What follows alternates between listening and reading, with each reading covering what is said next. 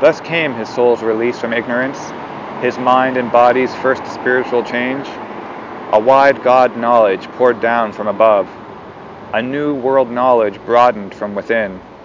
His daily thoughts looked up to the true and one, his commonest doings welled from an inner light.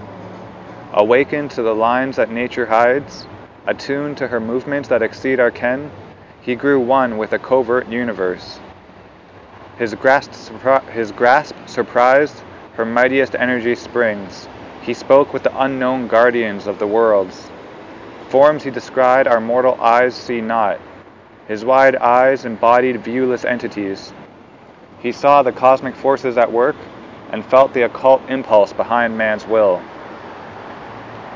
Time's secrets were to him an oft-read book, the records of the, of the future and the past, outlined their excerpts on the etheric page. One and harmonious by the Maker's skill, the human in him paced with the divine. His acts betrayed not the interior flame. This forged the greatness of his front to earth, a genius heightened in his body's cells, that knew the meaning of his fate-hedged works, akin to the march of an unaccomplished powers, akin to the march of unaccomplished powers, beyond life's arc and spirit's immensities. Apart he lived in his mind's solitude, a demigod shaping the lives of men. One soul's ambition lifted up the race. A power worked, but none knew whence it came. The universal strengths were linked with his, filling earth's smallness with their boundless breadths.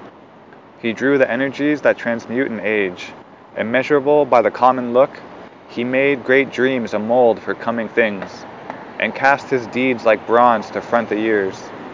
His walk through time outstripped the human stride, lonely his days, and splendid like the sun's. End of Canto 3.